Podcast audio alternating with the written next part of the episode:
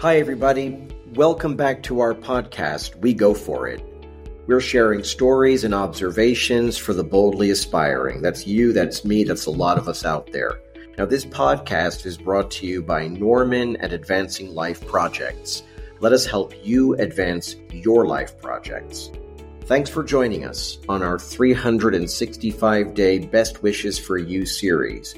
This is episode 73, and we're going to diverge a bit from our usual wish for the day for a story of the day. A story which brings to life several cherished principles of success and fulfillment that you might enjoy. However, in the spirit of a beautiful thought for you that relates to what we're going to be talking about, what our story is about, allow me to quote Thomas Carlyle, who said, Go as far as you can see. When you get there, you'll see how to go further. Now, I came across an article in the weekend edition of the Financial Times several years ago, and it caught my eye.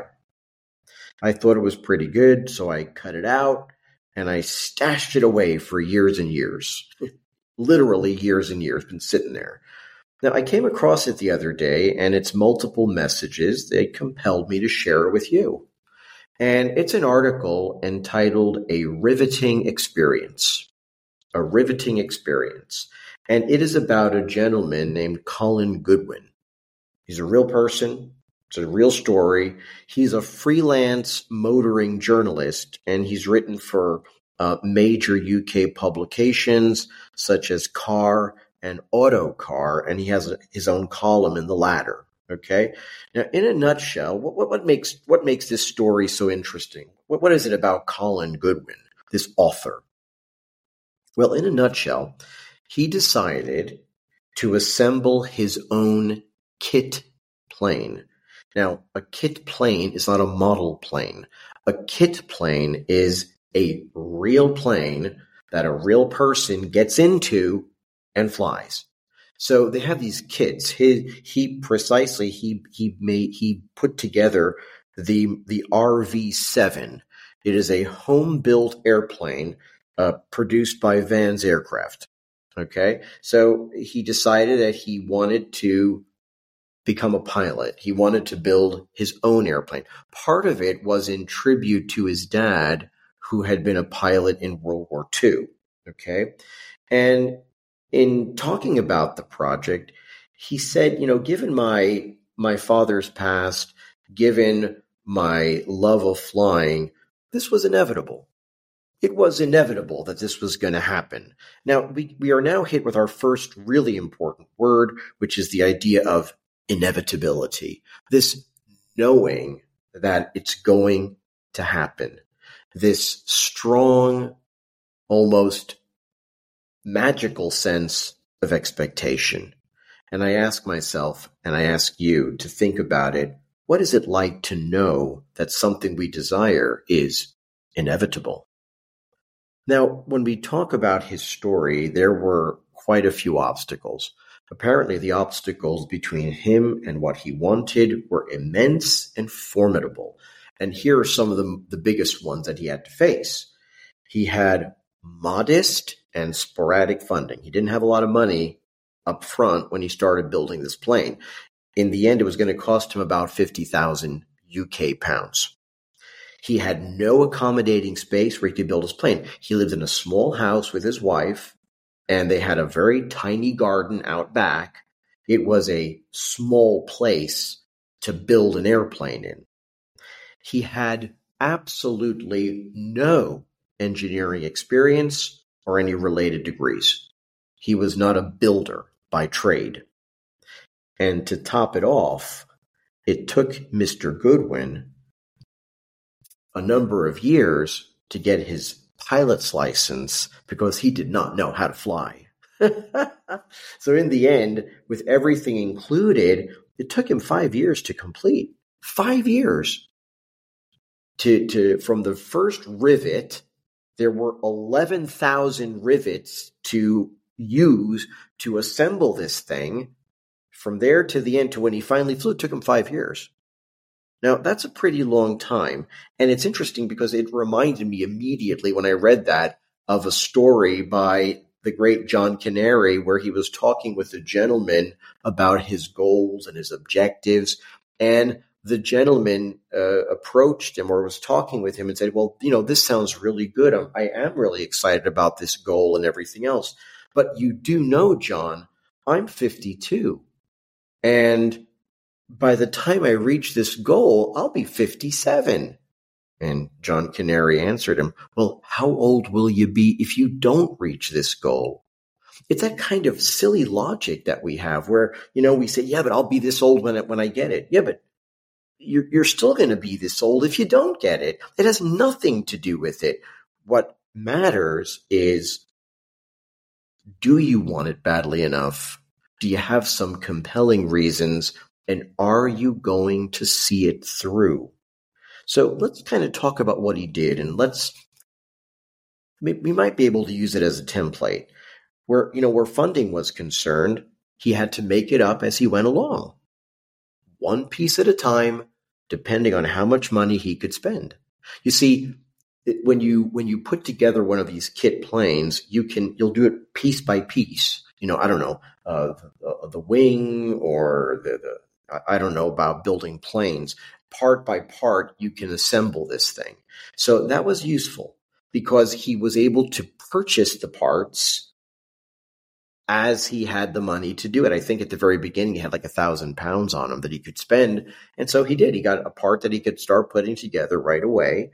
And he got going. He just got going, get moving. He couldn't see the end at all. He couldn't see what the end would be, but he knew what he could do today. Regarding space, as I said before, his garden was really, really small. And so, you know, he had to assemble each part of the plane. Now, what did he do? Well, he had no, he had very little space in the backyard. So he made a deal with his wife that the shed they would eventually turn into like a little summer a summer room for her once he finished. So he was able to use this little tiny shed out back. But they had to get the parts, the part, the piece that he was going to assemble, they had to get it through the front door of the house, through the house, into the backyard. And what they did then was that when the box would arrive, with the parts, he would open up the box and take out all the parts on the street in front of the house and then bring it into the house and then to the backyard. okay. Now, once the target part was assembled, it wouldn't fit back through the house because it was too big, obviously. So each completed section of the plane had to be hauled, winched, picked up, and hauled across five neighbors' backyards to get out to a main street. Okay? And from there, he would take that part to a nearby hangar where a friend of his had space.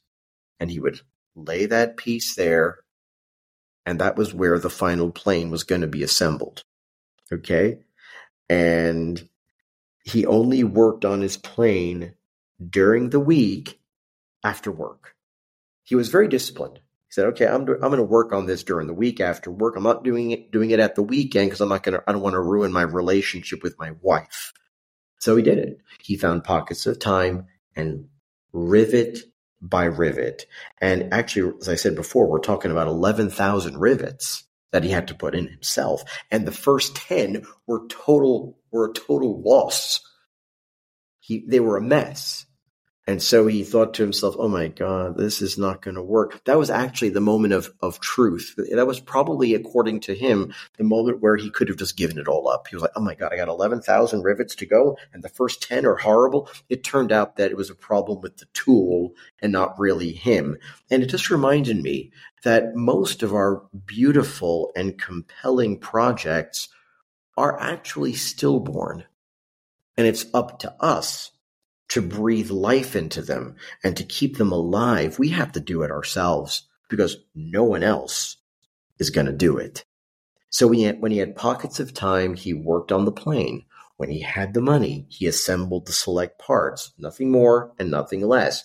And he just worked on it consistently. He messily moved forward. And one thing that was very important is that he did not fall into the trap of looking at the whole plane and thinking, oh God, I have to assemble an entire plane. No, he focused solely on the section of the plane he was assembling at any given time, focusing. That way, he wouldn't get too intimidated.